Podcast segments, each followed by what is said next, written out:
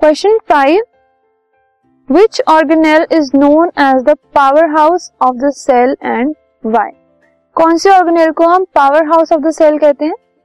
Mitochondria को कहते हैं हम the powerhouse of the cell क्यों?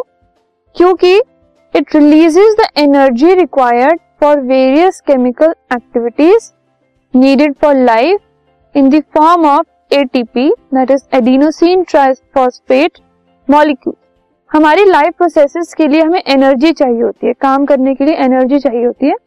सो so, वो एनर्जी जो है वो माइटोकॉन्ड्रिया रिलीज़ करता है in the form of ATP that is adenosine triphosphate molecules जिसको फर्दर हम यूज़ करते हैं बहुत सारे काम करने के लिए।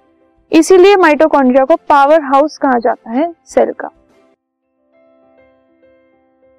This podcast is brought you by Hubhopper शिक्षा अभियान अगर आपको ये पॉडकास्ट पसंद आया तो प्लीज़ लाइक शेयर और सब्सक्राइब करें और वीडियो क्लासेस के लिए शिक्षा अभियान के यूट्यूब चैनल पर जाएँ।